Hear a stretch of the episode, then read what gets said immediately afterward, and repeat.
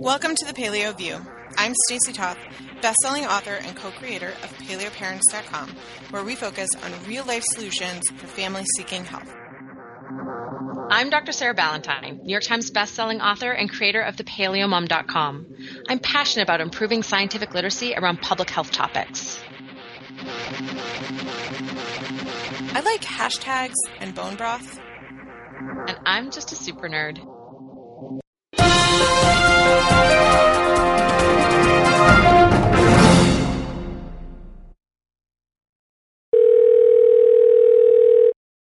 So I would say we've had three long questions. We should try to We should do, rapid fire. We should do a rapid fire. Is that? Oh yeah. Yeah. Mm-hmm. All right.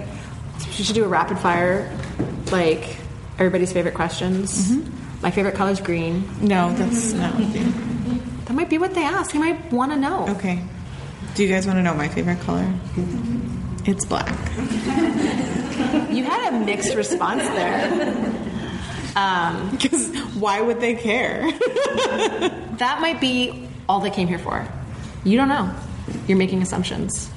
What's your follow-up? Okay, my follow-up. My name is Christine, and I'm pretty sure I heard you say that different autoimmune diseases would have different vitamin and mineral deficiencies. So my question is, how do you find out which one is specific to you? So it's more that um, there's this collection of studies that have looked at an autoimmune disease, and they've either measured, you know, vitamin D levels is the classic example in a group of clients, and how ma- how many of them are deficient, and oh look, it's 93% of them, um, or and or they have supplemented with a nutrient and shown some kind of improvement in disease markers. But there aren't very many studies that look at collections of nutrients. There's a couple that look at two or three, um, and there are not very many studies that look at a collection of autoimmune diseases. Like they might couple inflammatory bowel disease together and look at both Crohn's and ulcerative colitis. They might couple Graves and Hashimoto's together. They might do that, but there aren't these like sweeping studies that go, "Hey, let's look at these 24 autoimmune diseases, and then we'll look at these 20 nutrients, and we'll start to pick apart." So what there is now is basically this collection of individual studies that you can say, "Hey, they've looked at." you know Hashimoto's thyroiditis and shown these you know it's uh, iodine, selenium, iron, and zinc, right? Like there's that, but has anyone gone and said, well, how important is vitamin C in Hashimoto's? No, no one's actually looked. So it's it's a little bit different than saying certain nutrient deficiencies are tied with certain autoimmune diseases. It's more saying there's incomplete data right now, and we have some data for some nutrients and some autoimmune diseases, but we don't know about the other ones. So, what we can say is that there's certain frequent flyers, like vitamin D, like vitamin A, like zinc, um, like um, omega 3 fats. Those are the most common ones that have been studied and the most common ones to be beneficial with supplementation. Um, you can look at the nutrients that the immune system uses. Um, you see vitamin A, I mean, most of the vitamins, but vitamin A and vitamin D are really key for regulatory actions. Uh, zinc also very, very key for regulatory actions. Um, the immune system uses because there's some some proteins in the immune system that need methylation to be able to control the immune system. So uh, B6, B9, B12. Uh, vitamin C and vitamin E are really key antioxidants, so that's important for immune system function. Um, iron, copper, magnesium. There's probably one I'm missing because you put me on the spot here. Um, but there's you know some key nutrients that have really fundamental roles in the immune system, and it's sort of no su- no surprise when you think of it that way that a deficiency in one of those nutrients would impact how the immune system's functioning. Um, and so then you kind of go, well, like of course nutrient deficiencies then are linked to diseases that have.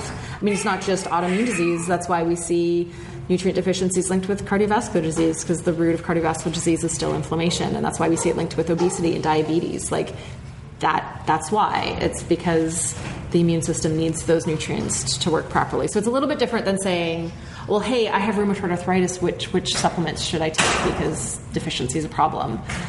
I mean, there's there's a fair amount of science with nutrient you know supplements and and um, RA, but it's it's not like there's this, these great big sweeping studies that have really nailed down all of these links. Does make sense? Yep. Yeah. Do you guys want to ask us questions and I will challenge Sarah to answer them quickly? I have a quick question. I think it's quick. Okay, it's, I'm not usually quick at answering, but that's all right. I'll do my best. To follow up to the first question about um, children, and um, so I have celiac and Hashimoto's, and we've chosen not to make our daughter gluten free and dairy free. But how will I ever know if she's going to have celiac if she's gluten? Am I just going to have to suck it up one day and give her gluten per month and then test her? And this one, I don't know, like I want to maybe reduce the risk of him getting it. So should I give it to him at like six months, then not give it to him ever again, and then test him later? So the question is, as a follow up to the first question that we had, which for podcast world, that's probably an episode or two ago. Um, it's okay.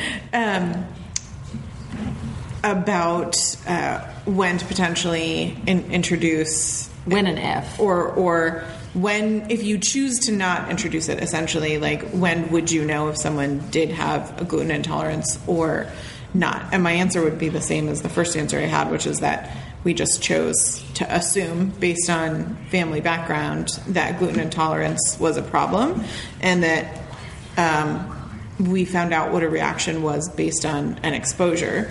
I don't need a piece of paper to tell me whether or not my kids have celiac for me to know that gluten intolerance runs in the family. It's easier for me because my mom has anaphylactic reaction to wheat, so it's like it's pretty easy to put that in a box to be like, "Yep, we're not going to do that." You know, like we don't want to do that. So, um, but I think if you if it really is important to you for one reason or another to have that then you would need to have exposure to do the testing because there's no way to not be exposed and then you know see damage from exposure. That's it's just doesn't work that way.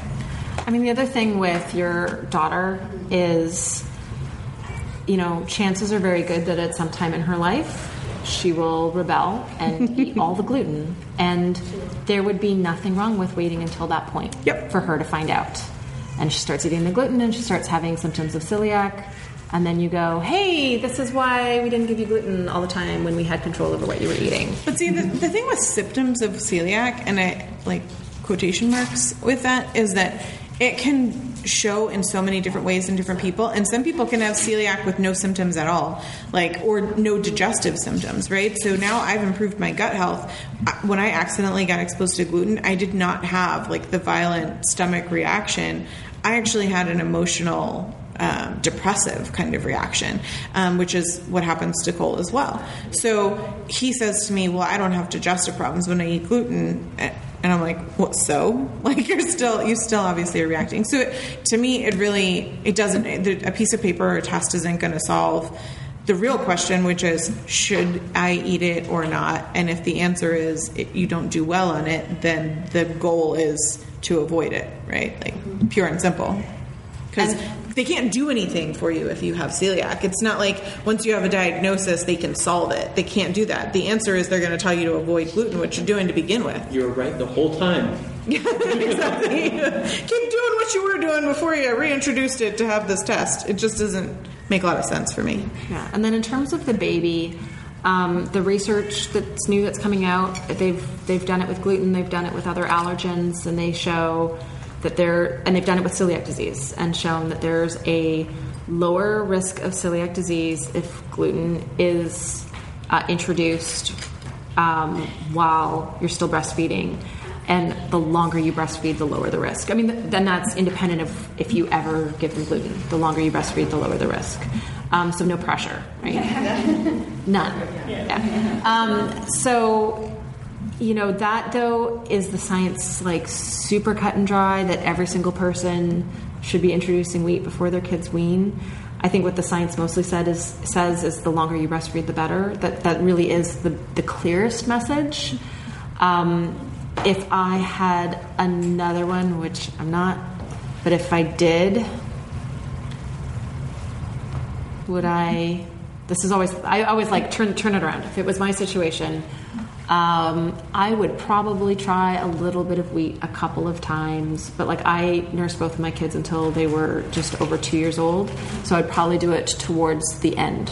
You know, like I'd probably do it at one and a half. So I'd wait a good long time so that they maybe even had some ability to communicate how they were feeling, because that's also like when a baby's having a reaction, it can be really hard to tell. I mean, still, when you're changing diapers, there can be some good signs, but if it's a more of an emotional response, or, um, you know, my oldest over here who's looking like she's having so much fun, um, she had stomach aches, and she had them every time she ate, and she didn't know that was weird until we went gluten free when she was five years old. And then she told me, Mommy, I like food now because I don't have a tummy ache all the time anymore which was just digging in the knife and twisting it, I think. Um, but she didn't know. She she had no frame of reference for that. She didn't know that was weird. So with an older child with some language capabilities, if you are able to nurse that long, um, you've got a little bit more opportunity to to isolate any other possible reactions. Um, but it doesn't need to be much. So the studies that do um, did peanut allergies, they were giving, I think it was two grams of peanut protein a week. It was sort of the equivalent of like six peanuts a week. Um, and that was how much they were they were giving, and that was reducing the number of peanut allergies later. So it, it's not like you have to be like, and now we're going to have pasta all the time. It can be like a bite here and there when the opportunity presents itself, and and watch to see what happens. And if you do see signs of reaction, like stop. It's it's not going to help you to keep going. The other thing to consider is if you're nursing that long, which is what I think happened with Wesley. Like, I know I was exposed to gluten while I was nursing, and that would have been passed through breast milk as well. Yeah. So, to me, that kind of covered the base, and I didn't feel like I needed to put it in his mouth. But. okay, Jessica had a follow up to the follow up. Yeah. Should I say come back here? You can come forward, yeah. Did you say come forward? Well, I was just saying about the. I was gonna. I don't know what you think of the EnteroLab test, but that was sort of my first um, testing uh, for um, gluten sensitivity and malabsorption and celiac and everything. And so when my son was two, we did the cheek swab DNA test, and so you know he clearly has the the genetic dis- disposition for celiac, and we had not done any gluten at that time at all, and, and never have intentionally, with only a few accidents. Um, and so with my second child, we've just said, you know, we have celiac, and so I have sort of one piece of paper that says I think he would have gone that way. Um, and it's just been I do, and it's clear my husband who hasn't done the test has sensitivity, so it just seems like so. And I, you know, I know that I had leaky gut stuff with both of them, so I feel like they already came in with you know issues clearly, and um, and so to even do a little bit, like I just wouldn't even go there. So what's really interesting about the celiac susceptibility genes, HLA-DQ2 and HLA-DQ8, is there's been studies done in um, people without celiac, but who also have digestive symptoms, and they've actually shown that they are still getting the zonulin response to gluten. So they're still getting a leaky gut in response to gluten that's just not celiac disease. Um, now, does that mean every single person with HLA DQ2 or HLA DQ8, which is like 60% of the population is one of those two, um, has the zonulin response? Actually, probably. Um, so that's probably our gluten sensitive population right there is, is linked with, with that genetics. Um, so, you know, I, I'm, I think that having one of those celiac risk genes would be a compelling argument to not mess with gluten because of the possibility of a leaky gut reaction even without developing celiac. Um, that makes sense to me. Yeah. Thanks. That was me being fast. Okay, follow up to the follow up. To the follow up. To the follow up. This is going to be the follow up podcast. Should I, should I come back? You're, I think you're good. Am I- Just am speak I- loudly. Okay. Um, so there's the Gluten Free Society website. I don't know if you've ever looked at them, but the doctor that is on there, who is a you know big researcher and has this whole practice in both celiac disease and gluten sensitivity, he claims that there's actually two other genes that are associated with um, gluten sensitivity, and that's the HLA DQ1 and DQ3, which no standard celiac genetic test ever looks for those two. They just look for the two and the eight. Do you know if there's anything? I can't. That's the only place I've ever seen those two specifically noted, and I haven't been able to yet figure out how or from where he's determined those two are linked to gluten sensitivity. I have not seen anything. So, really curious about that one. So I have not seen anything uh, t- to that effect. But that being said, I've never specifically looked through the millions of articles on PubMed for that. So I've never looked for it, but I've never happened on it, and I've done a lot of looking for, you know, genetic links with gluten sensitivity. I've never seen it. That doesn't mean it's not there. That's just not something that I've looked for. This is where, if it were a regular podcast, she would be. Let me look through PubMed right now, but my phone's there, so I can't. I don't, I don't know if it's like a newer thing, maybe that's been being discovered. I mean, especially with all the genetic I mean- research, a lot of it is. So there is still 3% of celiacs who aren't HLA-DQ2 or HLA-DQ8. Three percent. Mm-hmm. Really, I thought it was lower than that.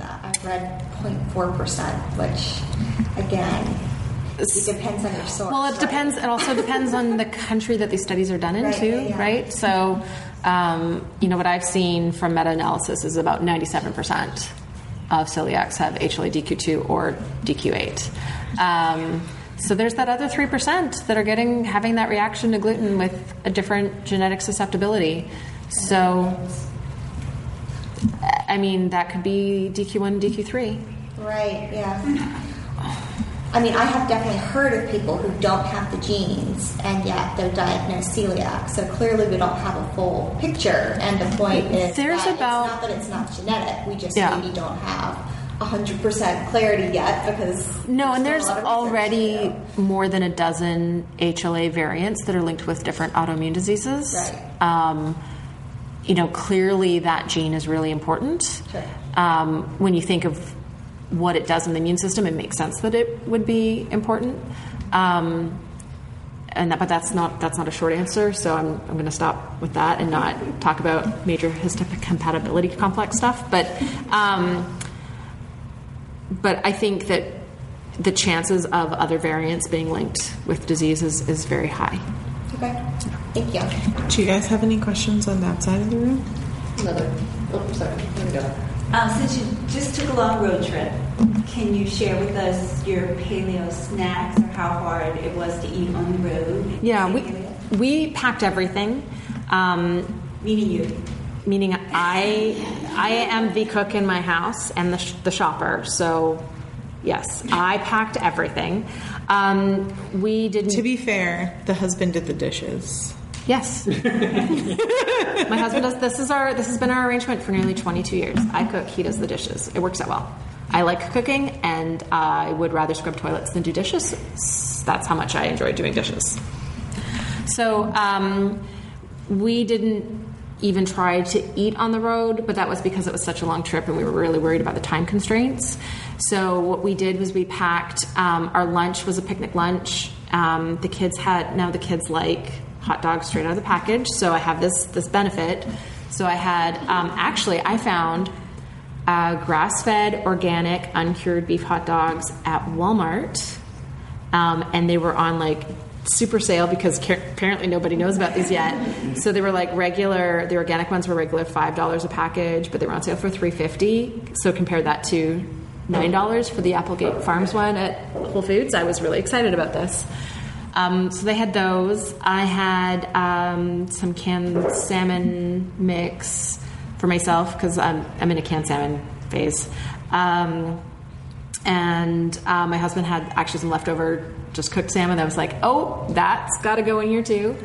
We had a huge baggie of uh, chopped, I cut up carrot, celery, and cucumber. We had apples. We had um, some potato chips, Boulder Canyon ones that are done in olive or avocado oil. You said it. I said it for you. Um, we had uh, epic snack strips for snacks in the car. I had rice crackers for my kids uh, for snacks in the car. Um, I had uh, power balls for snacks in the car. I had some 85% chocolate that we didn't end up opening, but it was like if we really need this boost of something, um, at, you know, for driving. Um, we had water to drink. And then for what I had made for dinner was like a stew, and I had had a little uh, like hot plate warmy thing. It was really designed for a one serving. Uh, so we, we figured out after two hours, and our stew was like mm, lukewarm. I was like, oh, you you need to when it says two hours, they mean for one serving, and we should have really put it in about four hours earlier. Um, but because my car has a like a regular plug, so we're able to just plug that in. Um, but it was still nice to have something warm on the road. We've done rotisserie chicken, either like stopping at Walmart's. It's not the best ingredients, or you can even do like Whole Foods, or if you pack it and put it in a cooler, like the Trader Joe's clean chicken strips, you can you know just eat out of the package. Um, that's what we usually eat on the road because it's easy for, to give the kids all a leg, and it can be cold, it can be room temperature. Um, yeah, We- we, have to get two of- chickens because there's that many boys. Like there's three boys and Well, two even with my two girls, we've done a lot of road trips where there've been two chickens in the Yeah. in the road trip in my in my cooler. So um, As the driver, I literally tear off the breast and I'm just like. Um, and one of the things we're talking about on the, the way back is maybe finding a burger place. You know, there's, it might be hard to find grass fed burger places, but, you know, there's a lot of burger joints now that can handle gluten free really, really well, and they know how to clean the grill, and we can do a lettuce wrap. The kids can have a gluten free bun, it would be fine. Um, so we're sort of talking about that versus like go out to Whole Foods or something the night before and get a rotisserie chicken. Um, so those are we still haven't figured that out. But um, you know, my I, I pack a cooler that's in the trunk, and I have a snack bag that sits between the kids, and um, and it's you know it's all the same portable foods that we use at home. Um, I always try to make sure there's protein in there because that's one of the things that evens out everybody's mood in the car because we all get really grumpy. Um, and my kids have discovered the Epic snack strips and they love them. And that's really the only jerky like or meat snack that they really willingly eat. Um, and then I always have raw vegetables and I always have fruit. Like those are standard. And then I always have something sweet because when we're all cranky and miserable, having a sweet treat, and we had this was what we had Powerballs for. Um, having a sweet treat, just it's like everyone goes like, "Oh, road trips are extra fun because we're going to get a, some kind of junk food, right?" So, and yes, we call those junk food. It's fine. Um, I also had. Um, my oldest back there really likes um, Clif Kid bars, which are like Lara bars. So I had some of those for her, and I had raisins for my youngest, who that's her equivalent of, you know, sweet thing that I get to nibble on.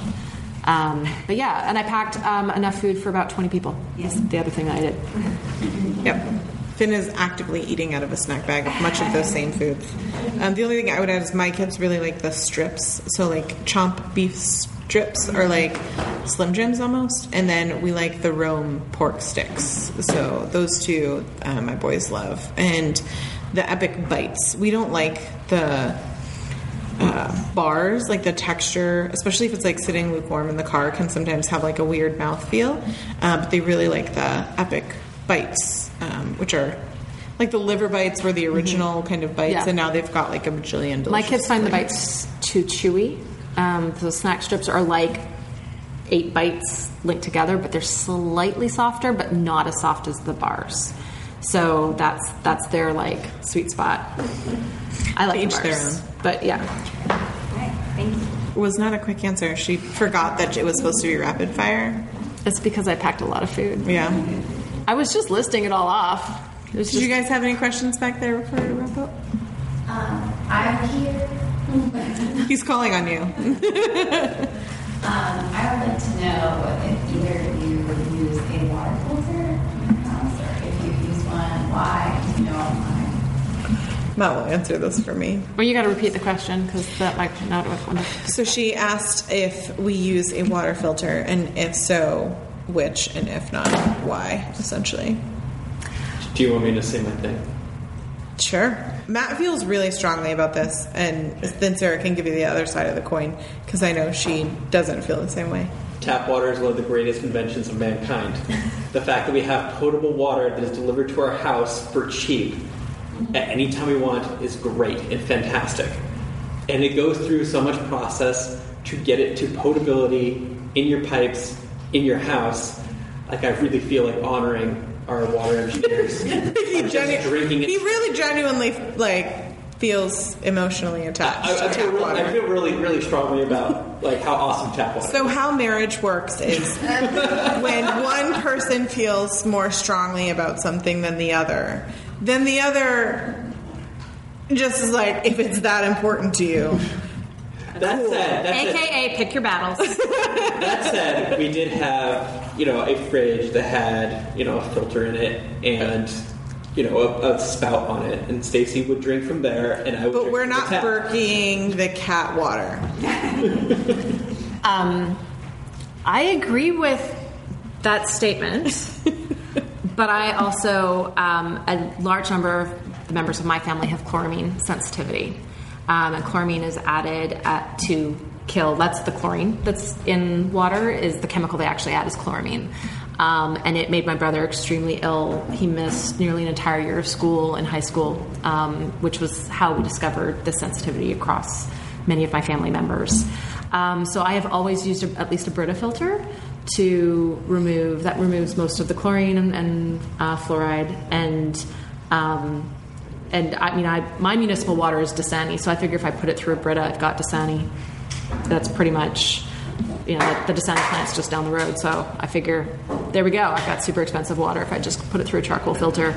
I was um, I recently won a $350 uh, reverse osmosis filter, and I did set it up and I have been using it.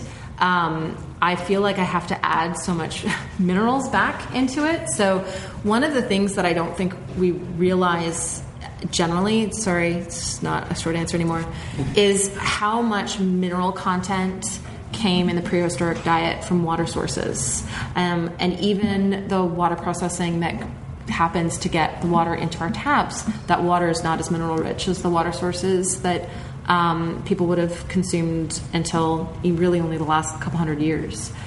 So I think that a lot of our mineral deficiencies can be fixed with um, remineralizing our tap water.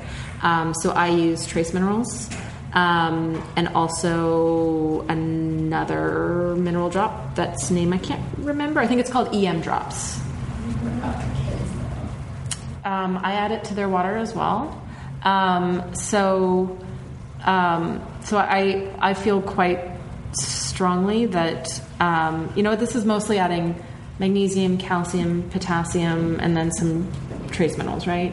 Um, those are things that we tend to be deficient in within the paleo diet, even. Um, so I like I think that's you know, it's it's probably adding up to 20% of their RDA is coming from water now. And it's you add enough that it, you know, it's not you're not drinking like salty, disgusting water. Like it's you're, you're only adding a few drops to a large amount of water. So um, would I have gone out and bought a reverse osmosis water filter? No, I would have stuck with my cheapo carbon. Um, and that really comes from our my family's history of sensitivity.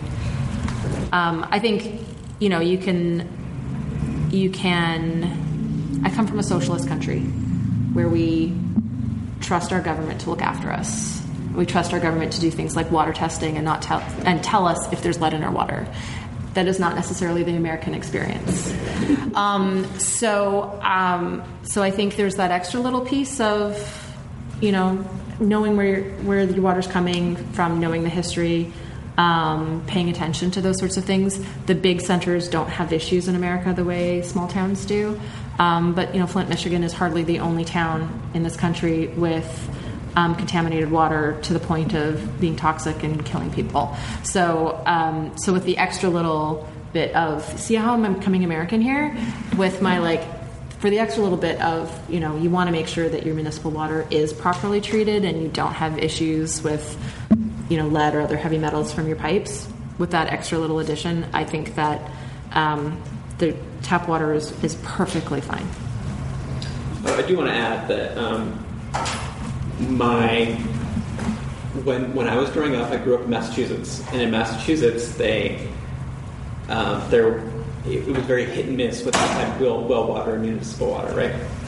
So our dentist, because he assumed everyone had well water, was prescribing everybody fluoride drops every time they say, you know, fluoride drops, put it in your water, like whatever. And we had, you know, municipal water, which was fluorinated.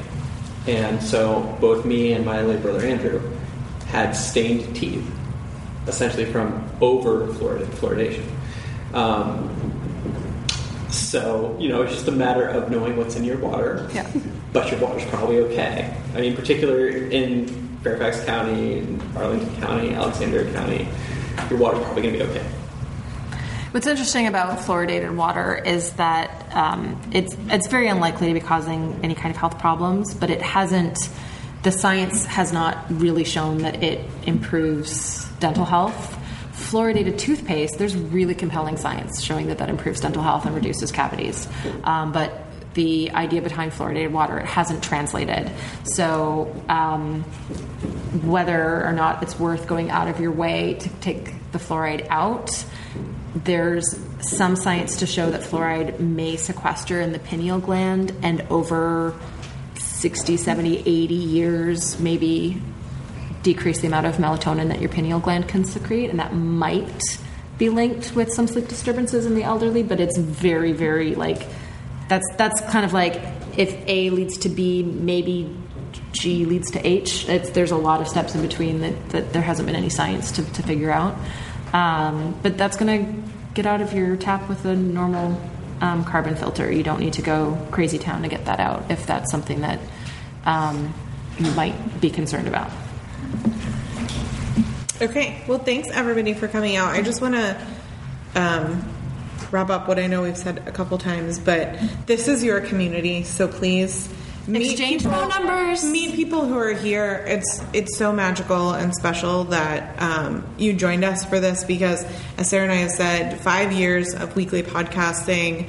Um, has not been for the two of us. It's been for the community and for the experiences that we've had meeting all of our listeners, both independently and together at signings and stuff like that. So, um, thank you so much for coming out, and I hope that this was a fun experience. I would love to talk with you all and find out where you live and uh, make sure that you connect with one another because it is it's so awesome to see um, local people uh, coming together and not just you know for us but for your own betterment and your own health and your own healing and that kind of stuff so thanks for coming out Thank you.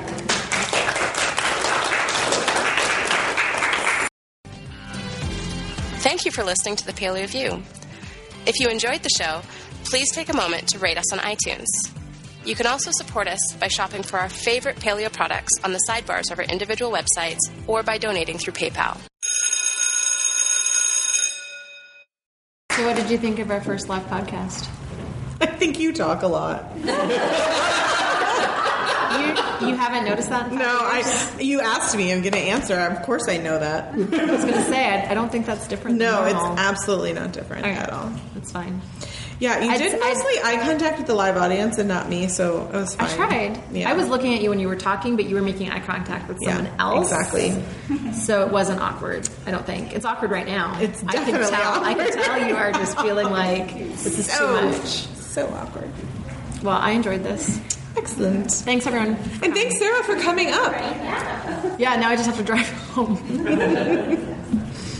If you need me to drop you off, I love long car rides. Yeah, what you need is a Matt in the family. We- but he does not like filtered water. It's okay. we have water that comes out of our taps at home. You, you, you pay for your water? We do. We do. And it's almost Dasani.